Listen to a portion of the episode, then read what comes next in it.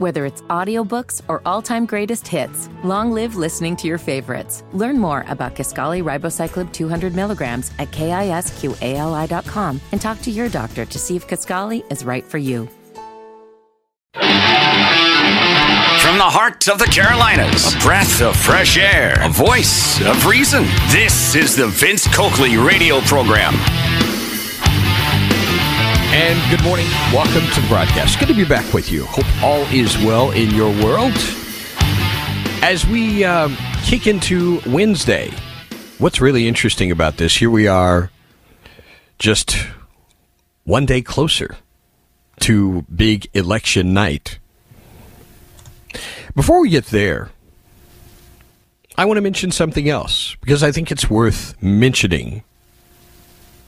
With all of the hysteria, about climate change and how this has turned into an ongoing trend toward permanent catastrophe and chaos. This is what we've been told for the past few years about the hurricanes. They're getting worse and worse. Now it's happening this year despite the fact we experienced Ian some days ago. What we've had in 2022 has been a below normal hurricane season for the number of storms. Below normal. Quieter than the last few years. Now, I put this caveat on this. We still have a few weeks left, as I understand it, just a few weeks left in hurricane season. But it's very unlikely that we're going to catch up with where we've been before. I say this just as a reminder. First off, it's something to be thankful for. Second off, it's another reminder of how anyone who communicates to you some idea of certainty about things of this nature has absolutely absolutely no idea what they're talking about. That's the point that I'm making. We can barely get weather correct. The idea of getting climate correct is really rather foolish. And this is yet another example. Thought that would be a great place to begin today. On the political front, by the way, I was quite intrigued yesterday.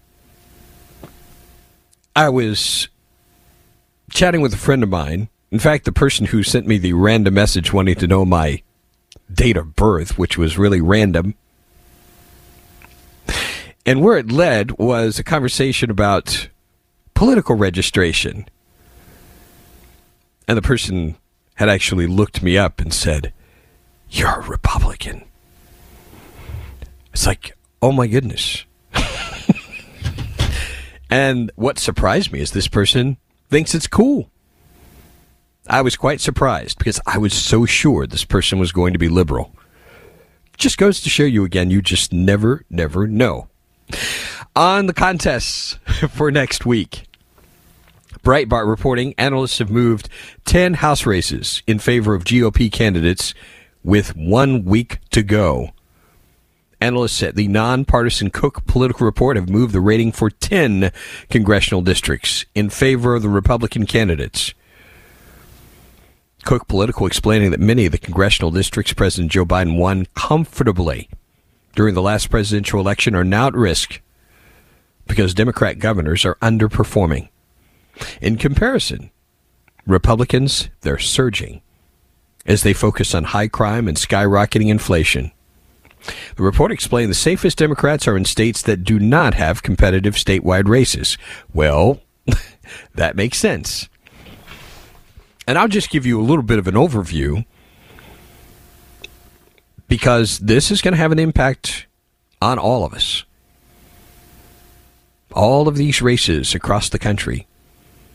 California, several districts. One change from likely Democrat to lean Democrat. One solid Democrat to lean. Another one from lean Democrat to toss up. This is not a good sign, folks. That's California. California. In Illinois, they have a couple of races with Democrats. Democrat incumbents moving from likely Democrat to lean Democrat. New Jersey, likely to lean. New York State, a couple of open seats currently held by a Democrat, moving from lean Democrat to toss up. Oregon, this is crazy. 5th Congressional District, open seat, currently held by a Democrat. It's moved from toss up to lean Republican. Oregon, ladies and gentlemen. this is pretty amazing. And I'm just telling you, there's just no telling what's going to happen on election night. Cook Political also indicating some open seats allow the Republicans to remain closer to spending parity, and all the open seats are in states where the GOP candidates in the governor's races are surging, and this is going to help the down ballot races. Some of the seat shifts due to redistricting, that's one of the factors. But the most recent round of changes to the district show 212 seats are rated at least lean Republican, 188 lean Democrat, 35 toss up. If the House Republicans can win all of the lean, likely, and solid Republican races, they would only need to win six of the toss up races to regain the majority of the House. That's compared to the Democrats needing to win 29 of the toss up races to stay in the majority. 29 out of 35. The Democrats need to do that to stay in the majority. Let me just tell you tonight, this morning, it ain't going to happen. Just not going to happen. Overall, Cook Political says the Republicans would gain between 12 and 25 seats. So that's where things stand this morning, just a few days away from Election Day. I really love, again, you've probably seen this by the comments that I made just a few minutes ago about climate and weather and hurricanes. The same applies to politics. Sometimes the experts have no idea what they're talking about. Daily Beast, again, hardly a right wing publication. She was supposed to be unelectable. Now she's the favorite. Subtitle for the story Toxic Lake by the leftist Daily Beast. Kari Lake poised to be the next Arizona governor. Democrats are wondering how that happened. This was not supposed to happen, ladies and gentlemen.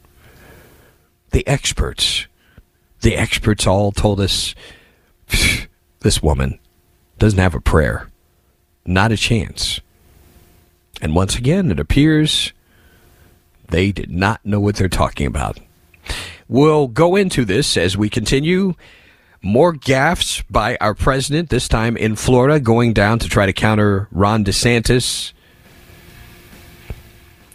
I think the man needs to go back into the basement. Just saying. Failed effort in dealing with books in Greenville County. We'll delve into that. And by listener request, we will talk about Emmett Till. We'll tell you why that particular case is back in the news. A new film that is out. That much more as we continue our Wednesday broadcast. Stay with us.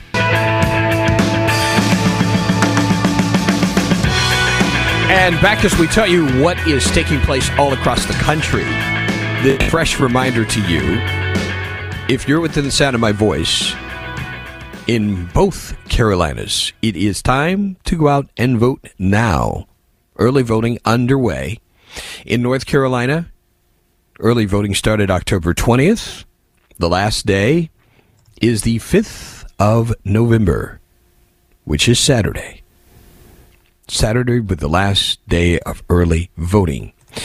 Same thing in the state of South Carolina, with early voting starting October 24th and the 5th of November, 5 o'clock. 5 o'clock is when early voting will end. So make sure that you get out and vote. Absolutely essential that you get that done. I started telling you about Kari Lake.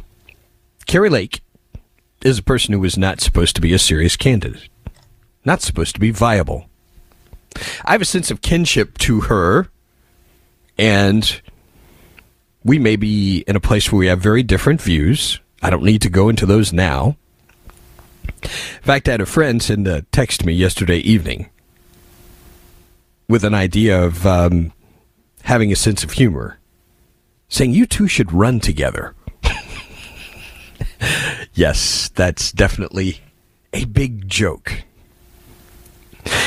But I was telling you about the Daily Beast story, recognizing recognizing that Kari Lake is now in position to be the next Arizona governor. Democrats, they cannot believe this. This was not supposed to happen.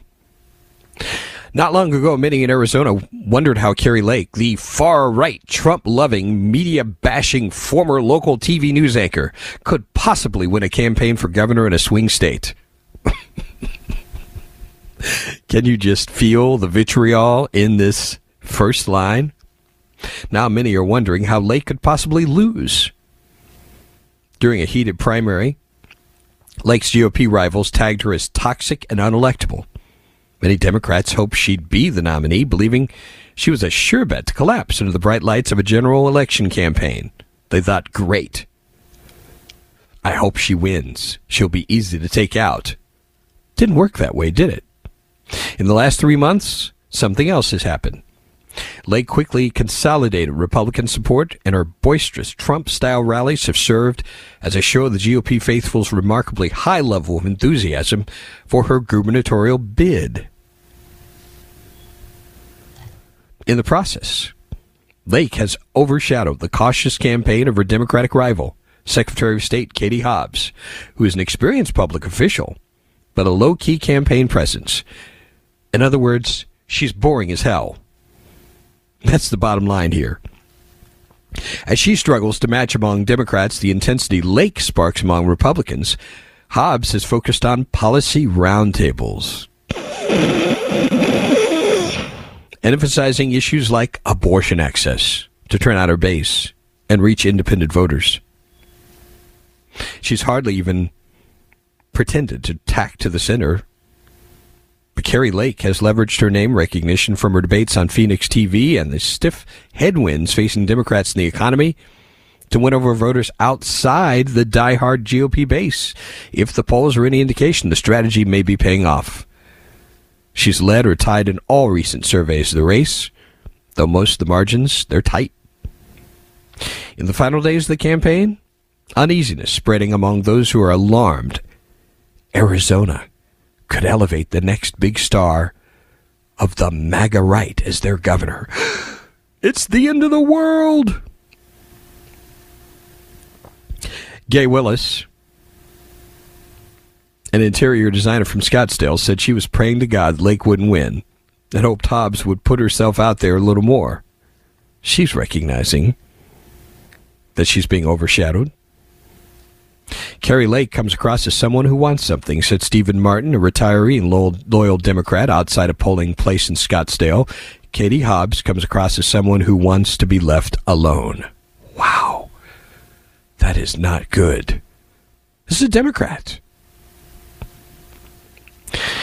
One Democrat operative from Arizona who requested anonymity to speak candidly said a Hobbs win is still possible, predicted Democrats' ceiling on November 8th might consist of Senator Mark Kelly winning re-election and Adrian Fontes defeating the 2020 truther Mark Finchem in the contest for Secretary of State. In an interview after a Planned Parenthood roundtable downtown Phoenix, Hobbs said she had to run a campaign that's authentic to who I am. Kari Lake's running the campaign she's running. We're running the campaign we're running. We're focused on talking to those undecided voters and making sure we're getting the voters out that we need to vote for us in this election. Yeah. Let's see how this works out. She added, I don't see we're losing ground. Every single poll has been statistically tied in the margin of error, and I trust the data we're seeing in our polling, and I feel really good about our path to victory in this race. So this is really interesting. By the way, how concerned are they out there in Arizona? Well, this is how concerned they are. Putting a lot of money in this race. Today, former President Barack Obama headlining a Phoenix rally for both Hobbs and Kelly. They're bringing out the big guns. Notice who's not out there Mr. Magoo. that would hardly be helpful to have him show up. Speaking of Mr. Magoo,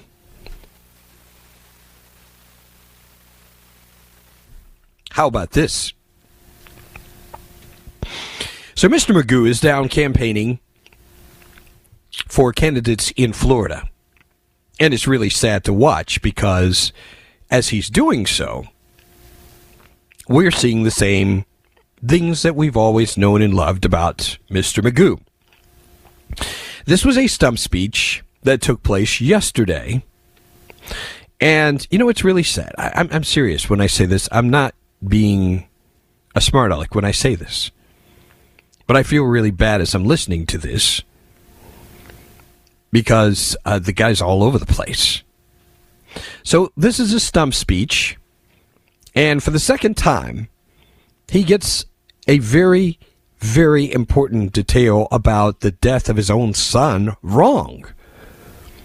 This is like twice within a week, and even mainstream news agencies have noticed this. Listen to what Biden had to say yesterday evening. And they talk about inflation. You know, we're dealing with it for a whole second. Inflation is a worldwide problem right now because of a war in Iraq and the impact on oil and what Russia's doing. I mean, excuse me, the war in, in Ukraine. And uh, thinking of Iraq because that's where my son died.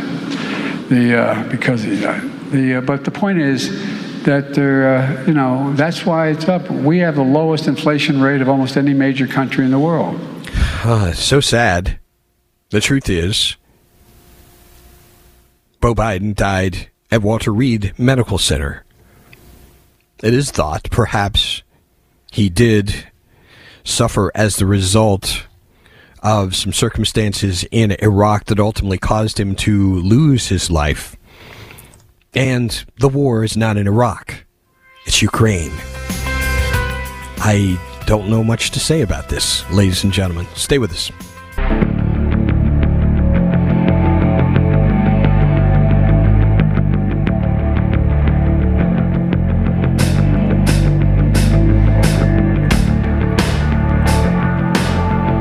Oh boy, back on the broadcast If you'd like to join the conversation, the Ingles Markets Talk Line, 800 928 1110, 800 928 1110. The Common Sense Retirement Planning text line is 71307. What am I talking about?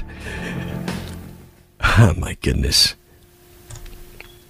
Biden is going to deliver an unscheduled DNC speech at Union Station near the Capitol.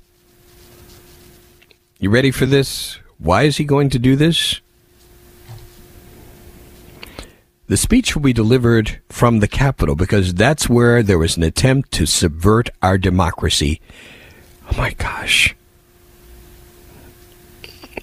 I don't know about you. I'm so sick of this crap. They're going to keep beating this horse. This is all they've got. It's two things abortion and January 6th.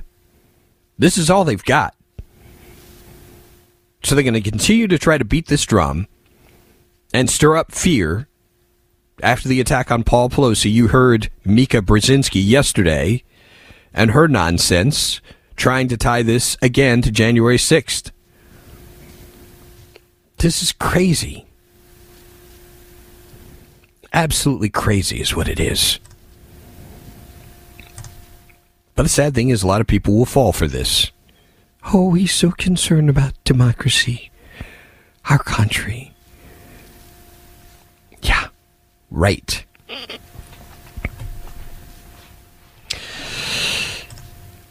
Over on the text line,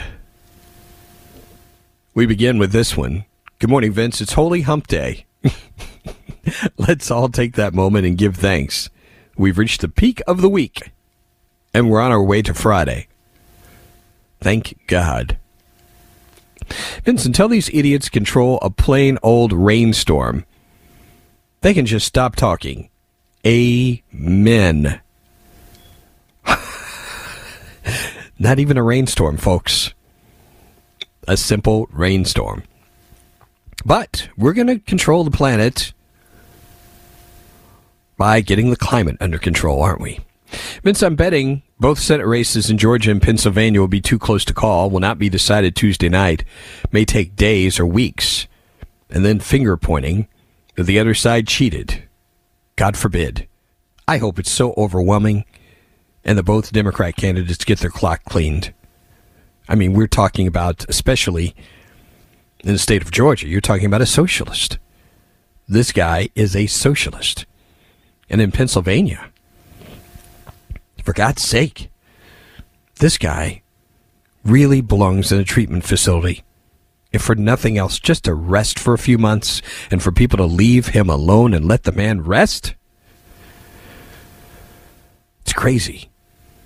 But the political vultures are going to try to get everything they can out of him, hoping he'll win. Vince, these giddy fantasies are just that, unless we get off our butts and vote. We don't need crybaby conservatives throwing the races, as happened in Georgia. We cannot let up. Alan, out of Gastonia, you are so right. And we must not forget those races were thrown. They were thrown away by Republicans. Only Republicans can take responsibility for that. Vince, before people listen to Obama, they need to remember who he picked for his running mate. That's good. That is a brilliant observation. Oh, my goodness. I'm sure he's also shaking his head as he watches. Biden lies so much he doesn't even know what the truth is anymore. Mix that with his cognitive issues, he's just a sad walking disaster. And the media won't call him out because of his apparent condition. Heaven forbid a political candidate actually discuss policy and not talk in empty platitudes. Government is not a pro wrestling match, Vince. Well, it's pretty much turned into that lately, hasn't it? Vince Biden's comment started off as a lie. His energy policies sparked the inflation, not a war. It's difficult to elaborate when one is lying. Yes, it is. Boy, this texter. I uh, will have to send a message to him. Not sure if he's still here, but I'll be praying for him. He's really upset because January 6th was a big deal.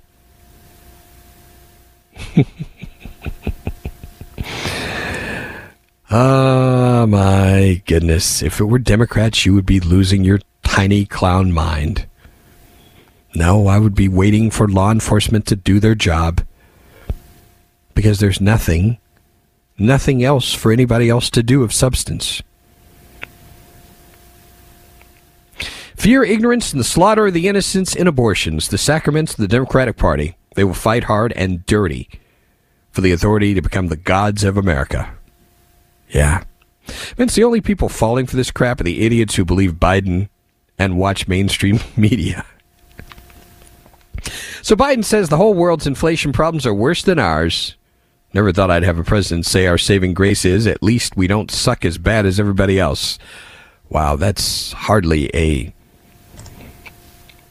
kind thing to say about America, is it?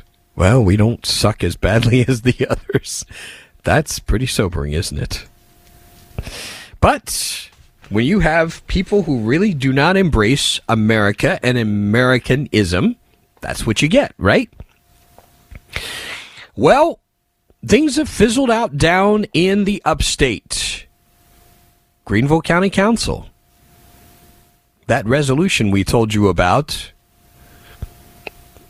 the effort to restrict books promoting sexuality in the children's section, it failed.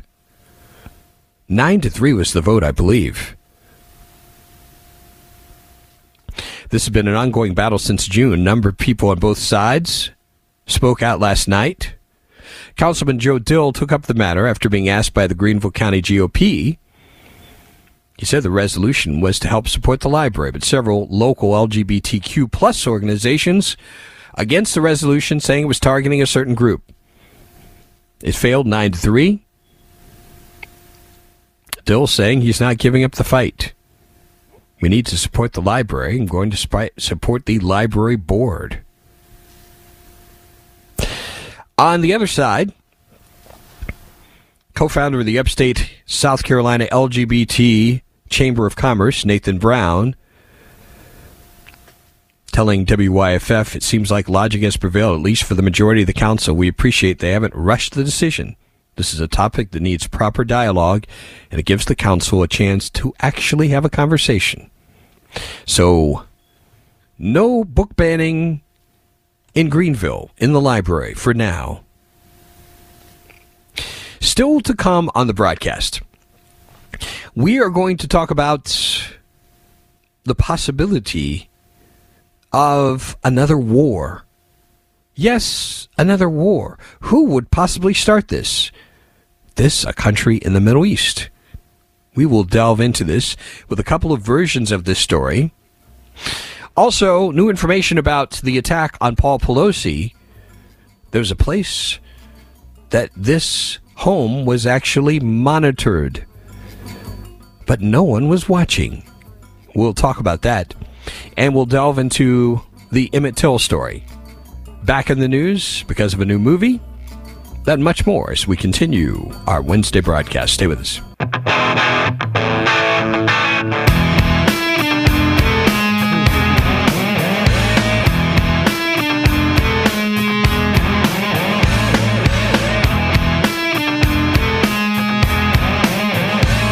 Wow, this text line has just been scrolling away. Let's pick up here Obama picked Biden for insurance, as nobody would assassinate or impeach him for fear of Biden taking control. Biden picked Kamala for the same reason. That's so sad.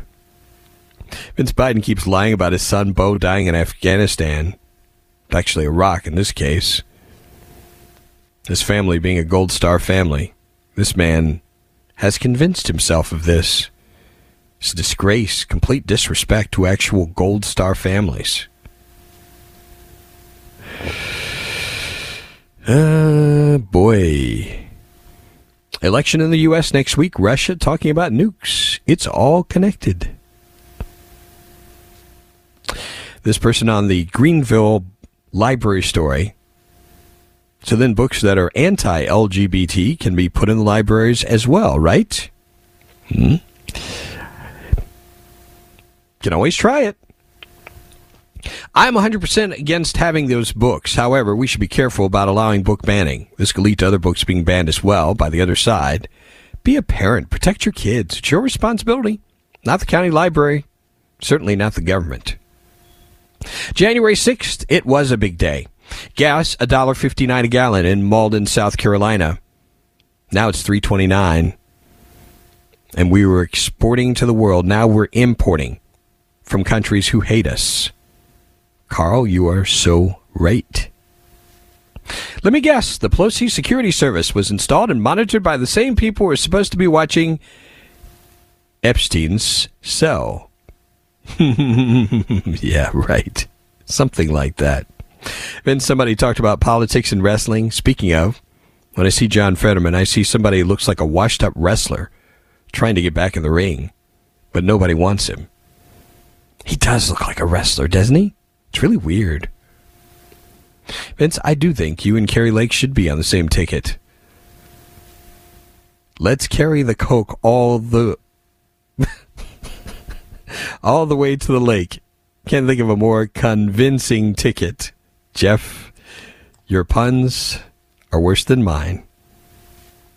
Two thoughts. The abortion issue, somebody needs to ask the important question where does life begin? Also, President Biden's bringing up the mantra of the Republicans will ruin Social Security and Medicare. No one's talking about this. It's the economy, stupid. Yeah.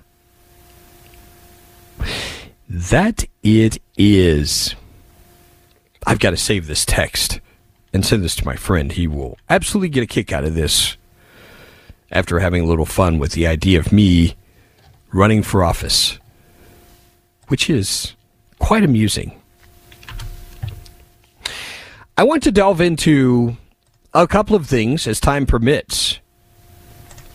First off, the concern about a possibility of war. This one seems to come out of nowhere. Fox News reporting the U.S. and Saudi Arabia on high alert after Saudi intelligence shared with U.S. indicated that Iran is expected to carry out an attack on targets in Saudi Arabia. Officials from both countries told the journal about the concern over coming attacks. Saudi officials said in addition to Saudi Arabia, Iran is looking to strike Iraq, where U.S. troops are located, in the town of Erbil. The planned attacks are said to be intended as a distraction from protests taking place in Iran against the Islamic nation's leadership. It would make sense. Pentagon Press Secretary, Air Force Brigadier General Pat Ryder, said during a news briefing the U.S. remains concerned about the threat situation in the region and is in regular contact with Saudi officials. Adding, we'll reserve the right to protect and defend ourselves no matter where our forces are serving, whether in Iraq or elsewhere. Ryder declining to give information about any specific threat. On the other hand, CNN has more specific information, apparently, about the intelligence. What is this intelligence indicating? Well, it's an apparent imminent attack on energy infrastructure in the Middle East, particularly in Saudi Arabia. Can you imagine? Think about this. You imagine the disruption this would cause if they attack oil fields, for instance? You imagine, I mean, you think the oil prices has been bad. You imagine what would happen? A Saudi official told CNN Saudi Arabia shared intelligence of a possible attack with the U.S. A second U.S. official said U.S. F 22 fighter jets already in Saudi Arabia are available to counter any threats. And we're told there's been no increase in U.S. military protection levels in the region as the U.S. military is not believed to be a target. That's a little different what we were hearing before the possibility that our troops could be in danger in Iraq. The State Department spokesperson Ned Price saying the U.S. is concerned about the threat picture and in constant contact through military, diplomatic, intelligence channels with the Saudis. So, they've also added if we have information that is precise, that is credible, that could potentially pose a threat to the American citizen community, then they are ready to take action. So keep your eyes on Iran now. this could be a very interesting week in the run up to the election. Stay with us. Hour number two is straight ahead. This is the Vince Coakley radio program. From the heart of the Carolinas, challenging the smug, misinformed arrogance of the left. The trouble with our liberal friends is not that they're ignorant. It's just that they know so much that isn't so. This is the Vince Coakley radio program. oh my goodness, some of the items here in the text line, I don't dare share them on the air. Let's share this one. Vince, I wonder if this threat in Saudi Arabia will make gas and diesel go up in the next few uh, minutes? Yeah. Wars and rumors of wars. I believe we're there. Yes, we are there. It's just my opinion. We're all worked up over the upcoming election. But when the dust settles, nothing will change statewide. The political parties let us argue about book banning, guns. But when it comes to power broking, raising taxes, wasteful spending, they just keep us distracted while it's business as usual. Yep. I've said this over and over again. Let me repeat what I've said before this Republican Party, if they don't get off their asses especially if they win the White House in 2024. I don't care who the nominee is. But if that person is not talking about reducing the size of government, I will be very, very disgusted. Not surprised, but disgusted. Because it's really one of the most important issues. In regard to protecting or showing up Social Security Medicare, the problem is the programs themselves. If that weren't true and the programs were actually a good idea, they would just work and you wouldn't have to worry about them. Oh my goodness, boy, how insightful that is. Why are they a problem? Why do these? Because the whole foundation of these programs has always been misguided. It's always been a Ponzi scheme. It was less a Ponzi scheme at the beginning when it was set aside for you. Now it's all thrown into a pot. And even worse, they steal from that pot. See, government can do that. My goodness. I've got to get off this, or I'm going to get really, start getting really wound up. For the break, we told you about the possibility Iran may be planning some sort of attack on energy infrastructure in Saudi Arabia. That's all we need. Now we move on to the story about the Pelosi's. What happened at their home? Washington Post has an intriguing story. Capitol Police cameras caught the break in at the Pelosi home, but no one was watching. Before I even go into the story, what is one of the lessons we learned about 9 11? One of the lessons we learned, we had a lot of the intelligence about what was going to happen. But it was not connected. The dots were not connected. The intelligence was not connected. You had too many bureaucratic agencies doing way too much. But at the end of the day, it was of little value because no one was putting things together. It was really another product of big government. Same thing's happening here with Capitol Police. What's the point of having monitoring of Nancy Pelosi's home if you're not going to watch the video? See, this is just boneheaded on every level. And I want to I want to go on record to make something very clear. I do think it's very important, especially for somebody who's in line for succession in our government. I think we need to do everything possible to make sure these folks are secure. I'm all for it. Even people I do not like, like Nancy Pelosi. There's no excuse. You're telling me you cannot find the manpower to just monitor a freaking TV. You can't just watch a TV screen. This is crazy. So, inside the command center for the U.S. Capitol Police, a handful of officers were going through their routines early Friday morning, cycling through live feeds from the department's 1,800 cameras used to monitor the nearby Capitol complex, as well as some points beyond when an officer stopped. On a screen showing a darkened street nearly 3,000 miles away, police lights were flashing outside the home of House Speaker Nancy Pelosi. The officer in D.C. quickly pulled up additional camera angles from around Pelosi's home and began to backtrack, watching recordings for the minutes before San Francisco police arrived. There on camera, there's a man with a hammer breaking a glass panel, entering the speaker's home.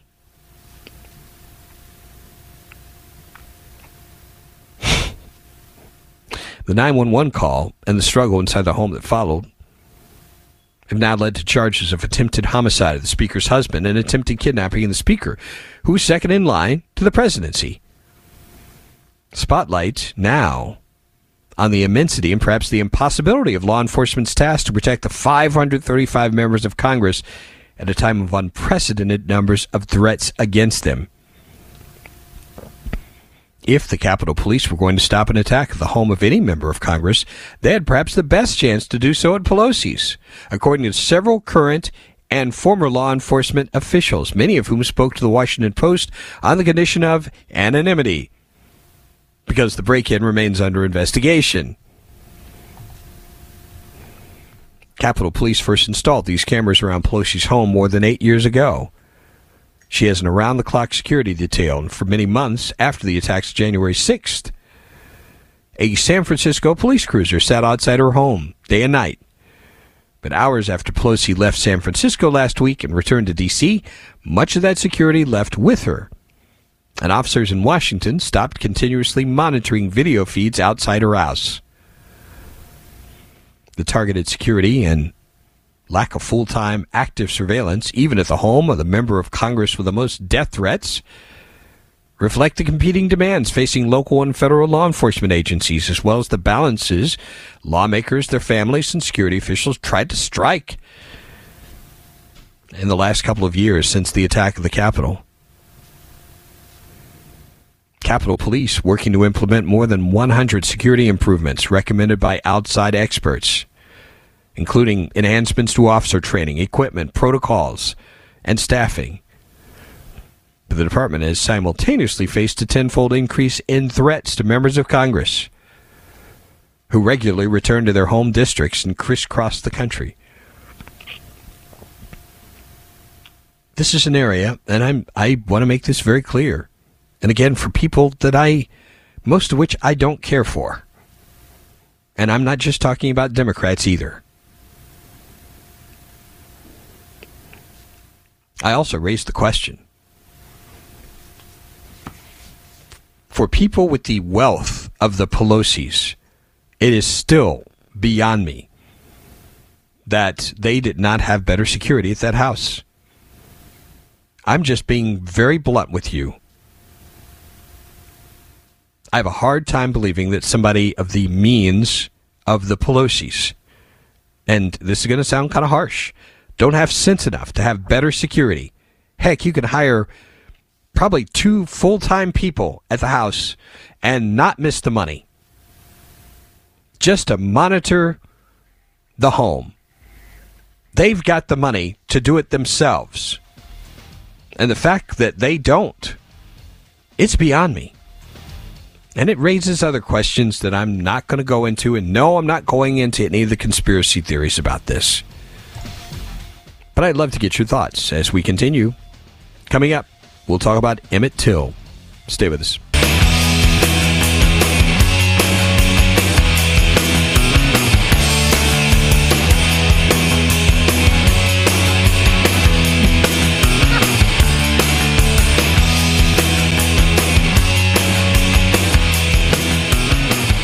Oh my goodness. I, this text line has been scrolling away during the break. I'm not going to go into some of the speculation and rumors that are going on about Paul Pelosi. I, am just not going there. Anyway, we'll kind of skirt around the edges. This texture says Pelosi just found out what happens when you defund security and police. Yep. Vince, love your show. Honestly, my gut's telling me this was an inside job. Complete setup. Too many dots don't connect especially since the FB lies. Hmm. Let's see here. They've still not been able to find the bomber January 5th outside the Democratic wing.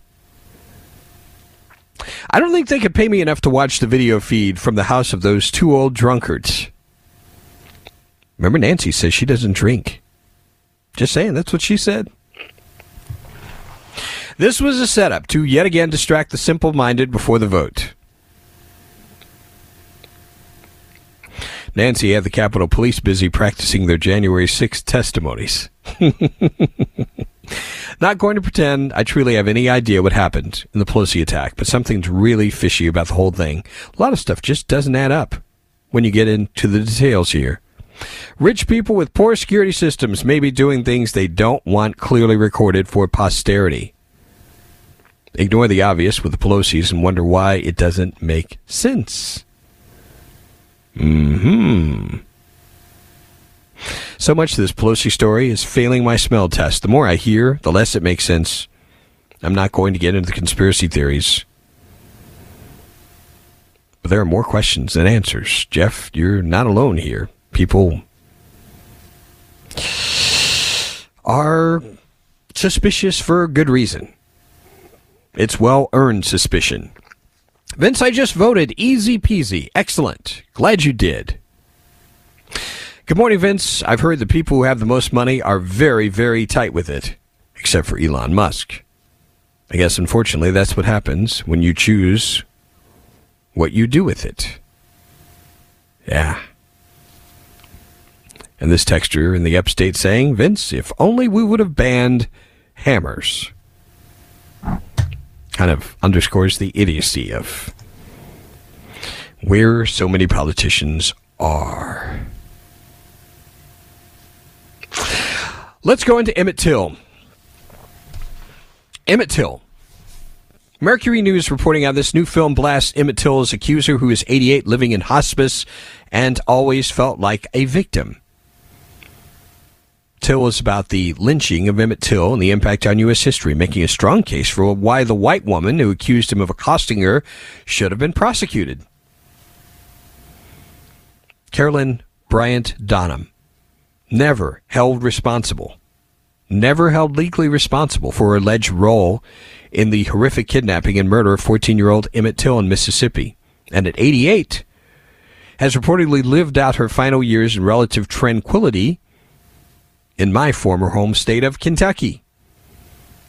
In her unpublished memoir, however, Donham says she always felt like a victim as well as Emmett. That's a horrible, stupid thing to say. Always felt like a victim as well as Emmett. Paid dearly with an altered life for what happened to him. The new acclaimed film Till makes the case for why Donham deserves no sympathy and instead should have been prosecuted for the lynching, one of the most brutal moments in American history of racial segregation. Donham set the tragic events in motion after she accused the boy from Chicago of making improper advances to her when he stepped into her rural grocery store August 24th, 1955, to buy bubble gum.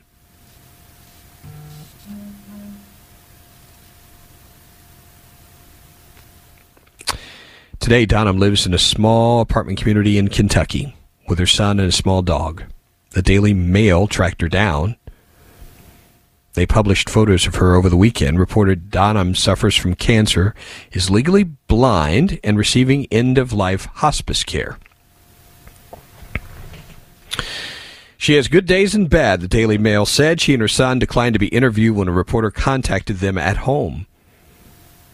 This weekend's release of Till, which co stars Danielle Deadwyler and Whoopi Goldberg as Till's mother and grandmother, comes two months after a Mississippi grand jury declined to indict Donham on charges of kidnapping and manslaughter. The jurors heard differing accounts from Donham and others about Till's interactions with her at the grocery store and to what extent she was complicit.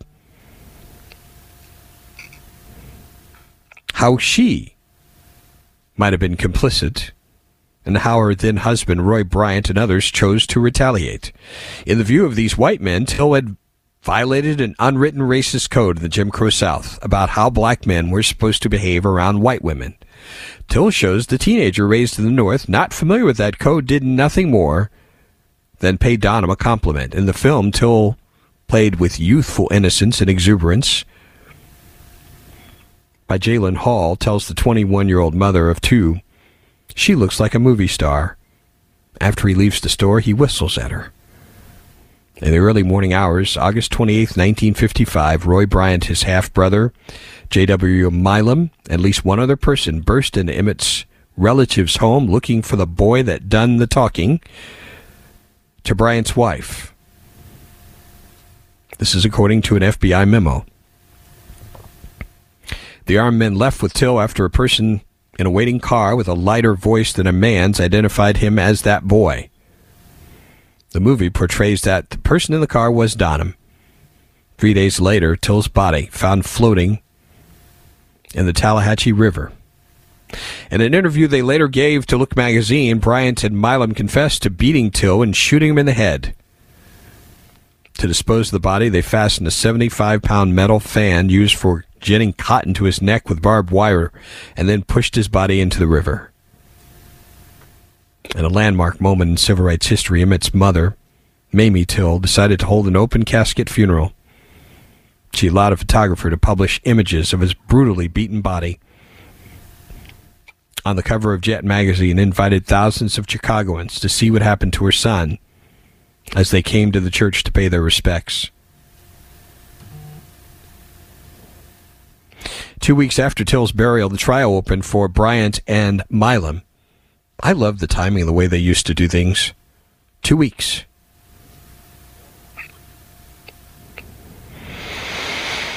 Hmm. As part of an evidentiary procedure, Donham testified, though not in front of the jury, made up of 12 white men.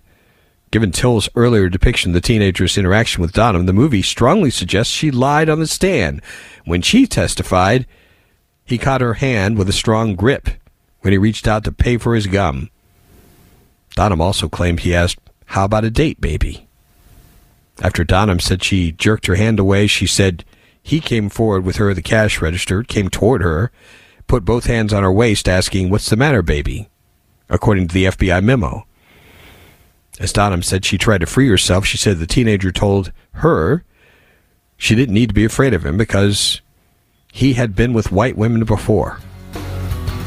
Donham said Till stopped when another person came into the store and pulled him out. This is in the FBI memo. She ran out the door to get her pistol from a car. That's when she heard Till whistle at her. She claimed the interaction with Till scared her to death. More on this story as we continue. Stay with us.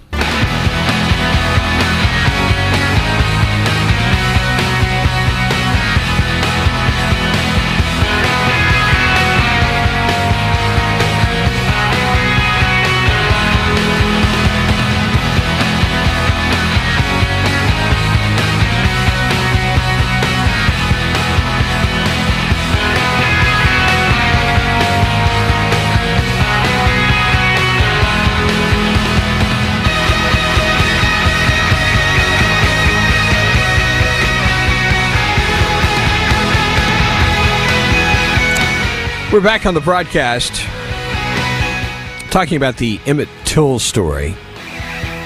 One of the most horrendous injustices that happened to this country. As you might expect, this case drew international outrage. The all white jury delivered a not so surprising verdict, deliberated for a mere 67 minutes, voting to acquit Bryant and Milam. The two men celebrated by posing for photographers, lighting up cigars, and kissing their wives. In an interview with Look magazine, Milam justified killing Till by saying, When uh, N-word gets close to mentioning sex with a white woman, he's tired of living. I'm likely to kill him. That again from an FBI memo. Milam died in 1980 Bryant died in 1994. The world mostly lost track of Donham, according to the Daily Mail. In 2004, the year after Mamie Till died, the FBI reopened the murder as a federal civil rights investigation to find out if any others could be prosecuted. However, the U.S. Justice Department determined there was no basis for a federal prosecution at the time. Based on evidence provided by the FBI, including an interview with Donham, a Mississippi grand jury in 2007 also declined to prosecute her or others. Public interest in Donham, and especially her testimony, sparked again in 2017 when author and historian Timothy Tyson was promoting his book, The Blood of Emmett Till.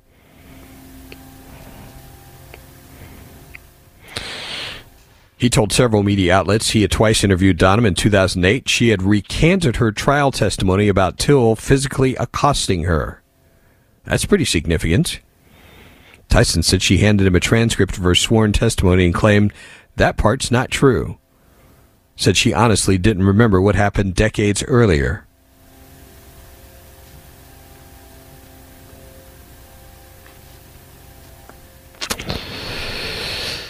Hmm. Tyson wrote, You tell these stories for so long, they seem true. But that part is not true, Tyson said. Donham said nothing that boy did could ever justify what happened to him. The FBI launched a new investigation in 2018 into whether Donham lied on the stand, as Tyson suggested. The agency agreed there's considerable doubt about the credibility of Donham's testimony. However, agents hit a roadblock in proving beyond a reasonable doubt that Donham committed perjury. Tyson didn't record the portion of his interview when he said she recanted her testimony and gave inconsistent explanation about why no recording existed. His notes about when Donham supposedly recanted her testimony also were sparse and don't directly point to this conclusion.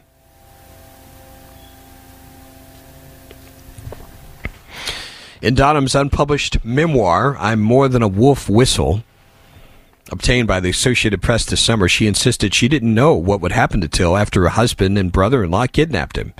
Said she tried to help him after they brought him to her in the middle of the night for identification. I did not wish him any harm and could not stop harm from coming to him since I didn't know what was planned for him. That's what she said in the manuscript, which she gave to Tyson. I tried to protect him by telling Roy, he's not the one. That's not him. Please take him home. The AP published the memoir after Till's family and filmmaker Keith Beauchamp unearthed an unserved arrest warrant for Donham along with her late husband and his half brother.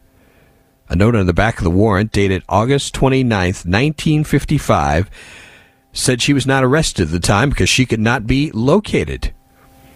Prompted by the warrant, a grand jury again was convened to hear evidence from the case 2004, declined to indict Donham, citing insufficient evidence. The district attorney for Leflore County said in a statement, the murder of Emmett Till remains an unforgettable tragedy in this country. The thoughts and prayers of this nation continue to be with the family of Emmett Till. That from the district attorney. I, am curious, and even at this point, I want to hear your thoughts on this particular case. Would you like to see a prosecution of Carolyn Bryant Donham? Do you see value in that today? Is this something that should have been done some time ago? This is one of the things this movie is making the case for. Saying that she deserves no sympathy and should have been prosecuted for the lynching. What are your particular thoughts on this? I also put out the caution and it's one I've, this is not new. I've communicated this before. I'm not a person at all who is against the idea of communicating history. I do have a concern of cultivating grievances in which there's not going to be anything positive developing from it. I love history. I think it's important to put history out. The facts, the good, the bad, and the ugly. But at the same time, and this is only a question individually we can examine, we need to examine our own hearts. Why are we interested in delving into these things? Is there a redemptive purpose behind it? Is there a way to accomplish justice? Or is this nothing more than inflammatory? My concern is for many people in the political atmosphere we have today, that's a good bit of it. Much of it is political. What are your thoughts on how this has been handled over the years? Should there have been a prosecution here? We're going to save for tomorrow a story about what's going on with our media and how we have in these apps, these social media apps, how powerful they've become and how they've colluded with the U.S. federal government. I'd love to get your thoughts on how this needs to be addressed. That very, very important subject of free speech. Something we claim to cherish. Stay with us. This is the Vince Coakley radio program.